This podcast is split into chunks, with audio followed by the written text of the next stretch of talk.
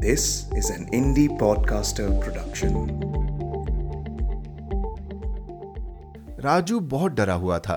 राजू जैसे ही उस लड़की के पास पहुँचा बस बस मुझसे फिर कुछ नहीं देखा गया। मैंने सीधे घर की तरफ़ दौड़ लगाना शुरू कर दिया। भाड़ में जाए दोस्ती दोस्ती की कस्में उस पर बनी सारी की सारी झूठ फ़िल्में सब झूठ है। आप सुन रहे हैं कहानी जानी अनजानी। पीयूष अग्रवाल के साथ। चलिए, आज की कहानी का सफ़र शुरू करते हैं।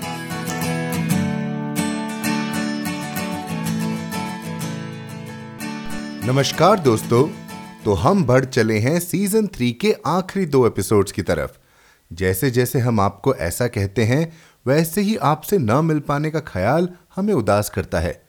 हमारा प्रयास आप तक जानी अनजानी कहानियाँ लाने का, उन नए पुराने लेखकों की रचनाओं से मिलवाने का सफल हुआ या नहीं? जिस उद्देश्य से ये शो शुरू हुआ, वो आपकी कसौटी पर खरा उतरा या नहीं? ये तो आप ही हमें बता सकते हैं। तो बस आपके मैसेजेस का इंतज़ार रहेगा हमें। हमें ज़रूर लिखें hello at the rate Piyush Agarwal dot com पर, या एप्पल पॉडकास्ट पर अपना रिव्यू डालें। तो दोस्तों, अब सीज़न का अंत है तो वो भी कुछ दमदार होना चाहिए, ताकि जब भी आप हमारी ये कहानियाँ सुने तो एक हल्की ही सही मुस्कान आपके चेहरे पर बिखर जाए। तो इसी उम्मीद के साथ हम ले आए हैं आपके लिए आज के जाने माने लेखक और अभिनेता मानव कौल जी की लिखी कहानी, प्रेम कबूतर। ऐसा प्रेम जिसमें आदमी कबूतर बन जाता है। तीन दोस्तों के इर्द गिर्द घूमती ये कहानी हम दो भाग में पढ़ेंगे। एक भाग आज और एक भाग अगले सप्ताह सीज़न के फिनाले एपिसोड में। मानव कौल एक भारतीय फ़िल्म अभिनेता, नाटककार, लेखक फ़िल्म निर्देशक तथा मंच निर्देशक हैं। इन्होंने 1999 में सिनेमा जगत में कदम रखा था। इनका जन्म जम्मू कश्मीर के बारामुल्ला में हुआ इन्हें फ़िल्म फेयर में तुम्हारी सुलू और सोना में बेस्ट सपोर्टिंग एक्टर के लिए नामांकित किया गया है। अब और ज़्यादा तो इनके बारे में क्या ही कहें? इनके बारे में कौन नहीं जानता? तो चलिए शुरू करते हैं आज की कहानी का सफ़र प्रेम कबूतर के पहले भाग के साथ। प्रेम कबूतर मानव कौल मैं हमेशा से सलीम को देखकर रश्क करता था। सुबह सुबह वह रोज मैदान में हमें बुला लेता। मैं राजू को अपने साथ घसीट लेता। राजू की चाय की दुकान थी, जिस पर मेरी दोपहरे बीतती थी। सलीम कपड़े सिलता था, पर हमेशा लगता था कि वह कुछ और करेगा। उसमें कुछ बात थी। जब तक सलीम आ नहीं जाता, हम मैदान की सीढ़ियों पर बैठे बतियाते रहते। मुझे अब आश्चर्य होता है कि कितनी बातें थी हमारे पास, और सारी बातों में देर तक की हँसी छिपी होती थी। मैं और राजू घंटों बतिया सकते थे। फिर सलीम फुटबॉल लेकर आता और हम दोनों को घंटों नचाता रहता। राजू बहुत बोलने पर भी चप्पल पहनकर मैदान में आता था। मेरे पास गोल्ड स्टार के डेढ़ सौ रुपए वाले जूते थे, जिन्हें बहुत मनोबल के बाद मेरे बाप ने दिलाए थे। उन जूतों पर एक भी खरोच मैं बर्दाश्त नहीं कर सकता था, इसलिए शायद मैं कभी बहुत फुटबॉल नहीं खेल पाया। सलीम के पास फुटबॉल के जूते थे, नुकीले वाले उसका कद छोटा था। घुंघराले बाल थे जिन्हें वह हर कुछ महीने में अलग अलग अंदाज में कटवाता था। मैं चाहता था कि मेरे बाल भी घुंघराले हो जाएँ, पर मेरे बाल झाड़ू की तरह थे। सारे के सारे मेरी आँखों में घुसना चाहते थे। मेरा कद भी मुझे ज़्यादा लगता था। सलीम अपने सारे हुनर दिखाने के बाद हमें चाय पिलाता था। राजू की चाय दुकान बाज़ार में थी। हम मैदान के पास मदन की चाय पीते थे। वह सलीम से पैसे नहीं लेता था, या शायद सलीम का खाता चलता था, या वह सलीम को उतना ही पसंद करता था जितना मैं। मैंने कभी सलीम को पैसे देते हुए नहीं देखा। चाय के वक्त सलीम बोलता था, मैं और राजू चुपचाप आँखें फाड़ फाड़ कर उसे देखते रहते थे। चाय के बाद वह मजार की तरफ़ हमें घुमाने ले जाता। वहाँ साइकिल पर कुछ लड़कियाँ निकला करती थी, जिनमें से एक को सलीम पसंद करता था। यह एक तरह का खुफिया काम था, जिसमें मुझे बहुत मज़ा आता था। सलीम हमें मजार की दीवार के पीछे रुका देता। फिर साइकिल से दो लड़कियाँ स्कूल जाती हुई निकलती। सलीम रोड पर कुछ इस तरह चलने लगता, मानो वह किसी काम से वहाँ से गुजर रहा हो। पहली लड़की तेज पैडल मारती हुई आगे निकलकर पुलिया के पास खड़ी हो जाती और दूसरी लड़की सलीम से कुछ आगे जाकर किनारे पर साइकिल खड़ी कर देती। दोनों कुछ देर मुँह ही मुँह में बुदबुदाते, कुछ देर चुप्पी। खुफिया तरीके से इधर उधर देखना कि कहीं कोई आ तो नहीं रहा। उसके बाद वह होता, प्रेम की पराकाष्ठा, प्रेम पत्र का आदान प्रदान। वह पूरा होते ही सलीम हमारी तरफ़ चला आता। दोनों लड़कियाँ साइकिल पर बरगद और पीपल के पेड़ों में खो जाती। सलीम जिस लड़की को पसंद करता था, मैं भी उसी लड़की को पसंद करने लगा। नहीं, महज पसंद नहीं करने लगा, वह मेरे सपनों में आने लगी थी।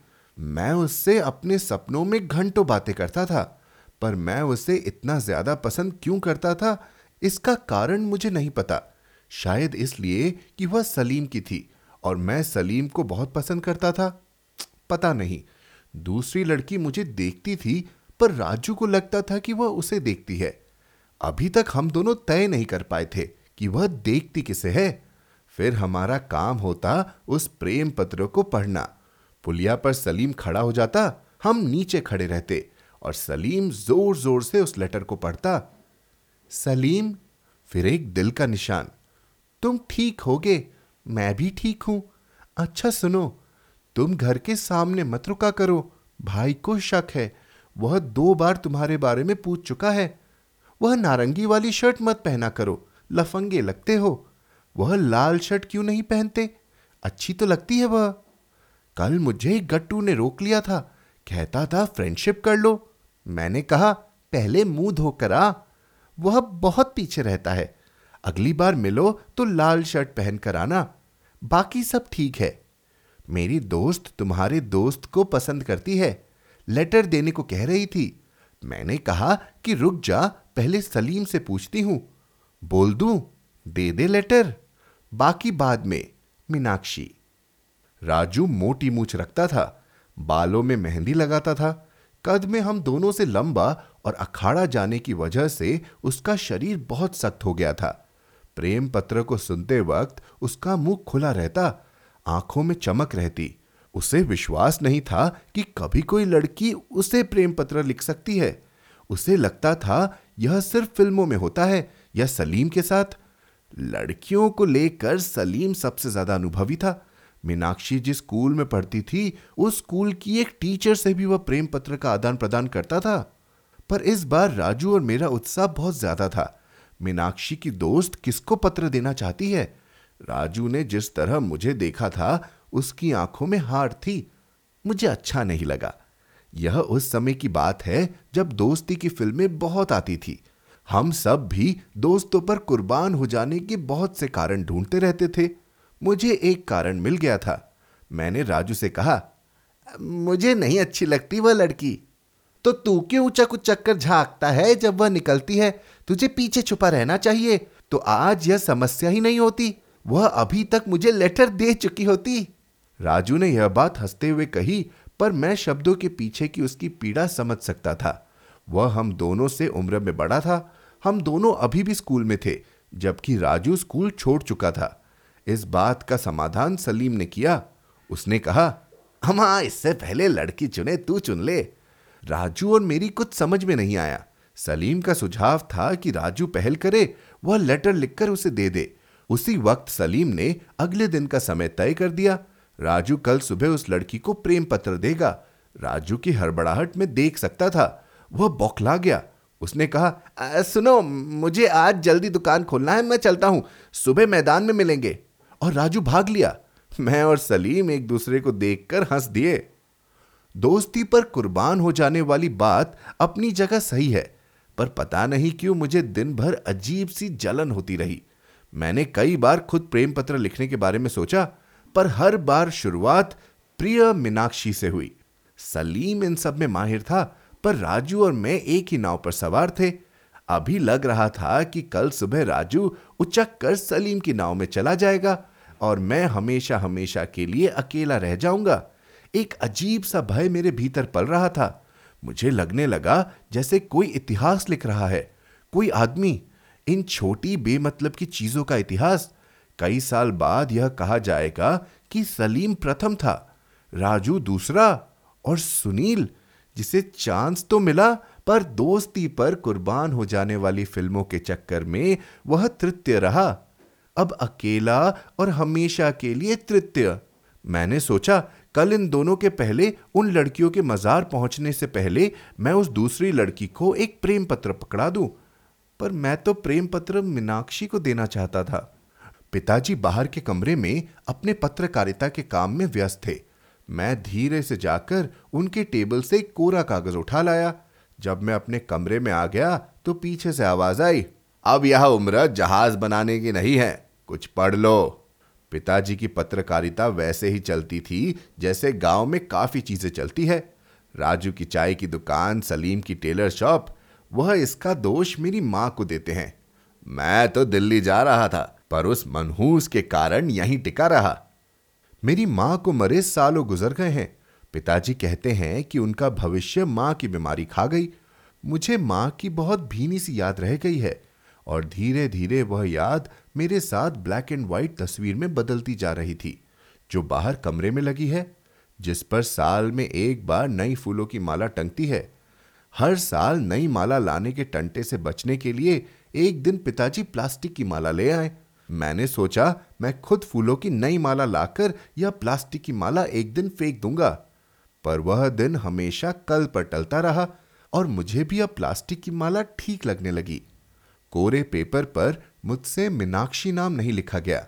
सो मैंने मीनाक्षी मन में कहा और अपनी छोटी सी बात उसमें लिखने लगा। प्रिय, मन में मीनाक्षी, मुझे साइकिल अच्छी लगती है। पिताजी से कई बार कह चुका हूँ वह अगले साल पर बात टाल देते हैं। तुम अच्छी साइकिल चला लेती हो। मुझे साइकिल चलानी नहीं आती। एक दिन मैंने पप्पू की साइकिल की चेन चढ़ाई थी। पूरे हाथ काले हो गए थे, पर मैं चेन चढ़ाना सीख गया। कभी कभी पप्पू के साथ साइकिल पर हवा डलाने भी जाता हूँ।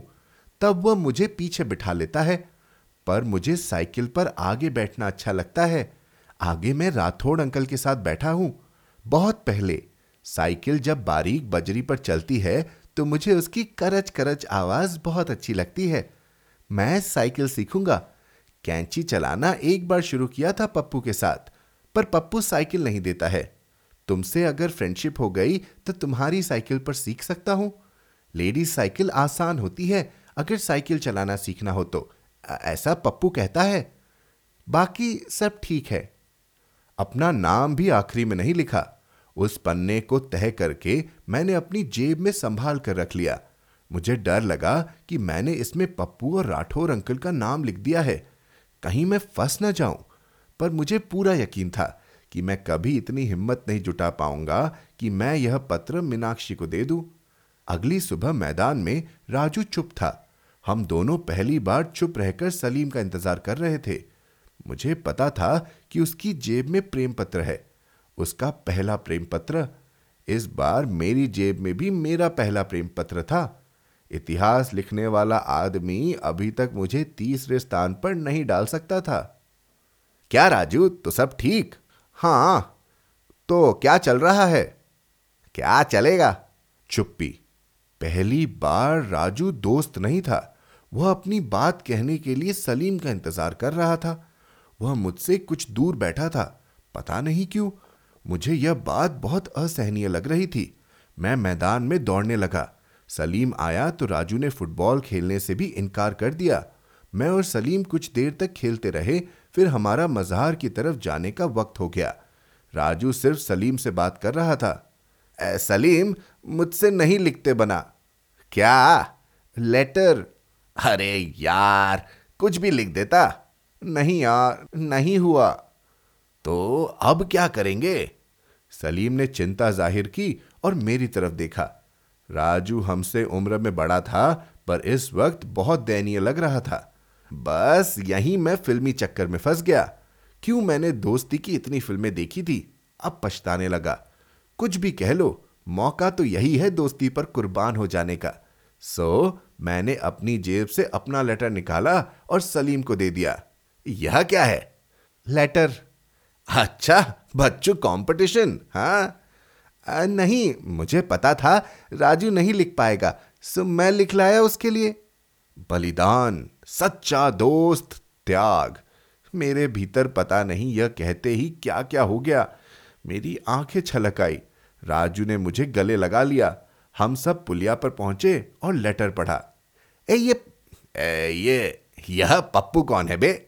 सलीम ने जल्दी से लेटर पढ़ते हुए पूछा पप्पू मेरे मोहल्ले में रहता है। अच्छा तूने सच में यह राजू के लिए लिखा है।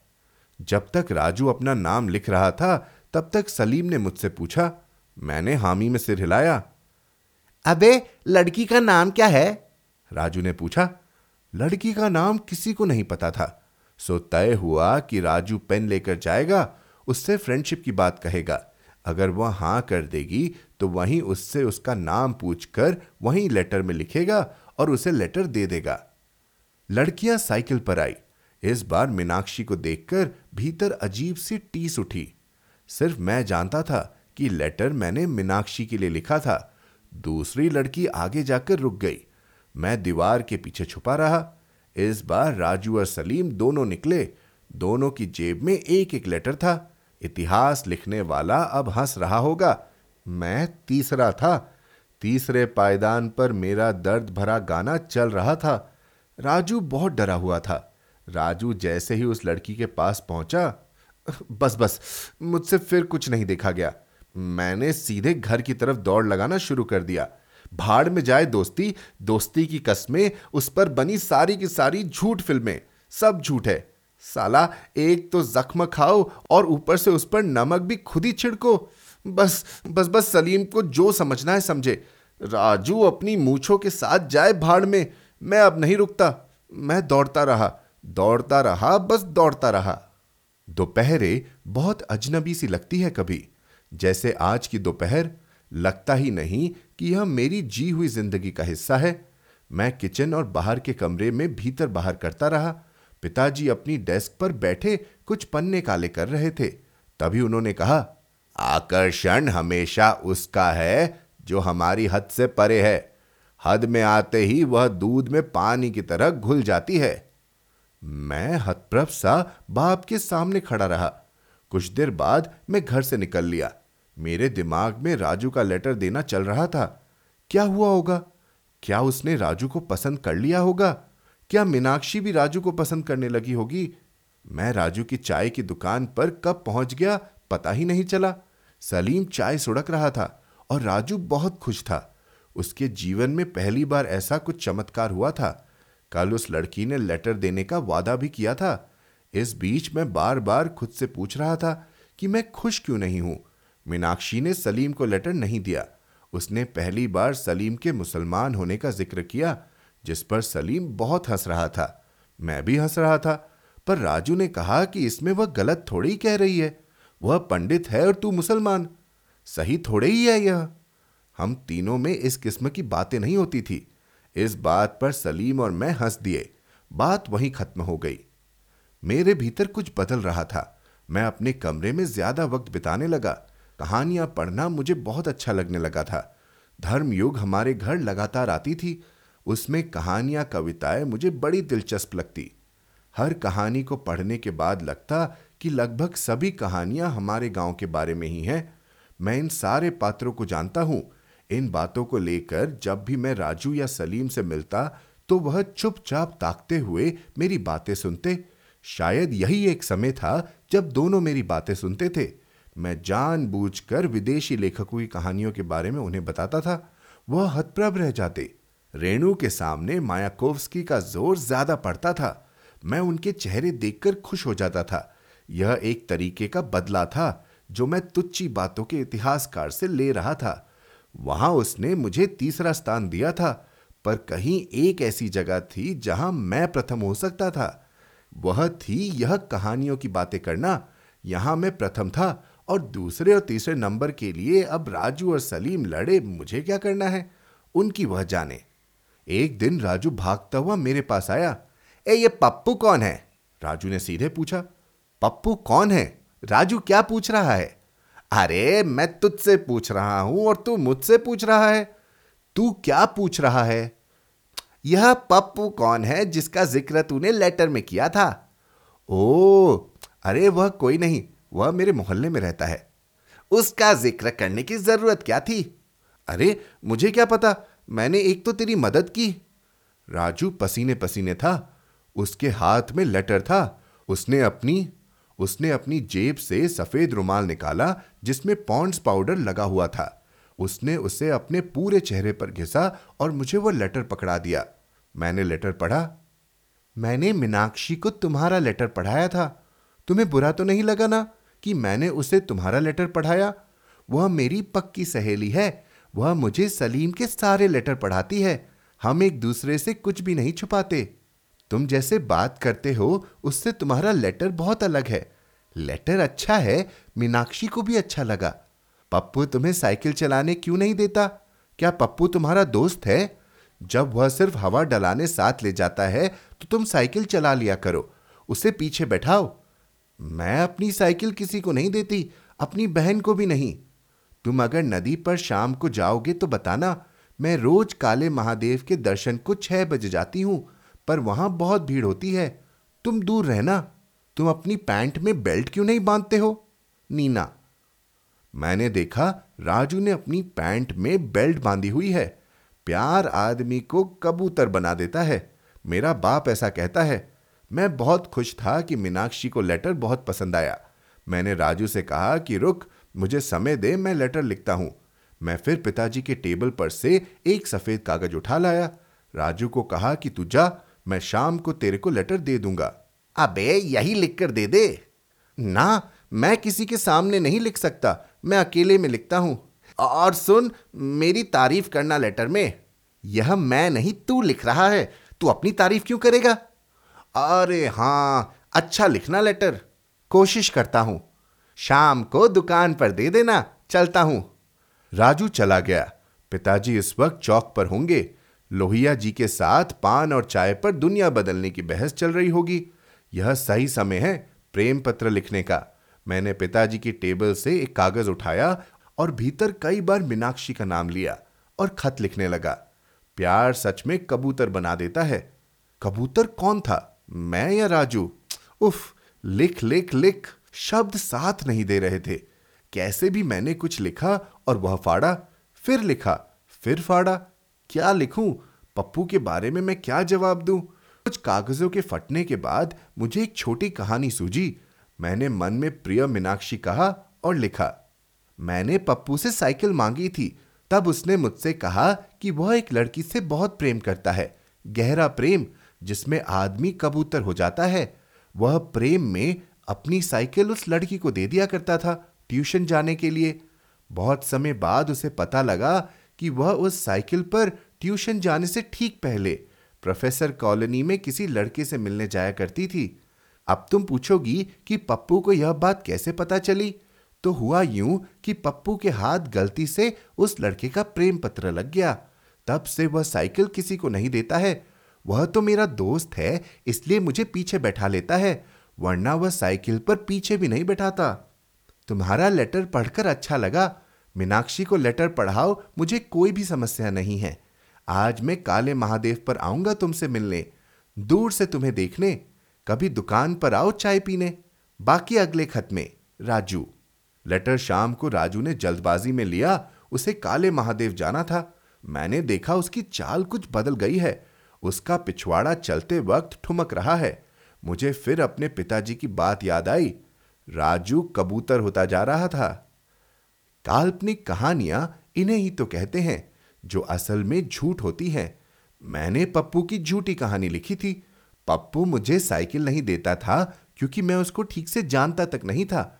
मुझे लगा, एक टूटे हुए प्रेमी की कहानी में भला किसको इंटरेस्ट हो सकता है? पर मैं एकदम गलत था। ज़्यादातर कहानियाँ जो प्रसिद्ध हुई हैं वह हारे हुए प्रेमियों की है। उफ, दो दिन बाद राजू झल्लाया हुआ मेरे पास आया। अबे, यह क्या चुतियाप मचा रखा है यार? मैंने जवाब पढ़ा। उस पत्र में सिर्फ़ दो लाइनें लिखी थी। बेचारा पप्पू, वह लड़की कौन है? फिर क्या हुआ? मैंने कहा था, पप्पू को खत्म कर, तूने और बढ़ा दिया। अभी खत्म ही तो कर दिया, अब क्या करूँ? अब नहीं लिखूँगा पप्पू के बारे में। ला, जवाब लिखता हूँ। अबे फंस चुके हैं। उसने यह लेटर देते हुए मुझसे कहा था, मुझे पप्पू के बारे में सारा कुछ जानना है। और मीनाक्षी, वह, अरे भैया, वह तो और तेज निकली। उसने पूछा कि उस लड़की का नाम क्या है? कौन सी लड़की? अरे वही पप्पू की लड़की जिसने उसे चूतिया बनाया। मैं लिख सकता था। थोड़ा बहुत टूटा फूटा पर पप्पू के बारे में मैं खुद कुछ नहीं जानता हूँ। और वह लड़की, मीनाक्षी की दिलचस्पी लड़की में है। यह जानकर मुझे बहुत अच्छा लगा। पर वह है कौन? अरे, उसकी छोड़ो, यह पप्पू कौन है? कहानियों के मामले में मेरा नंबर प्रथम था, सो इस बात को मैंने चैलेंज के रूप में ले लिया। राजू अभी तक वहीं खड़ा था। उसने अपनी जेब से एक पर्ची निकाली। यह चाय के दस गुणों की लिस्ट है, जवाब में यह लिख, नीना की दिलचस्पी चाय में जगा। यह कहकर राजू चला गया। अगले लेटर में मैंने पप्पू का ज़िक्र भी नहीं किया। और सिर्फ़ बात चाय पर ही रखी। दस गुण चाय के कहकर नीना को चौक पर आने को भी कहा। राजू को अपने चाय के हुनर पर नाज था, पर इससे लड़की इंप्रेस होती है, इसके बारे में मुझे थोड़ा संदेह था। पर इस बार जो भी राजू ने कहा, मैंने कर दिया। मैंने लेखकों के बारे में पढ़ा है, वह बहुत गहरे सोचकर लिखते हैं और अपने लिखने के बीच किसी तीसरे को नहीं आने देते। मैंने राजू को आने दिया, जिसका नतीजा वही हुआ जिसका मुझे डर था। जवाब बहुत खराब आया। नीना चाय नहीं पीती है। उसने जवाब में यह तक कह दिया कि अगर ऐसा लेटर लिखना है तो अगली बार से लेटर देने की कोई ज़रूरत नहीं है। राजू का पहला प्रेम उसका आखिरी प्रेम होने वाला था।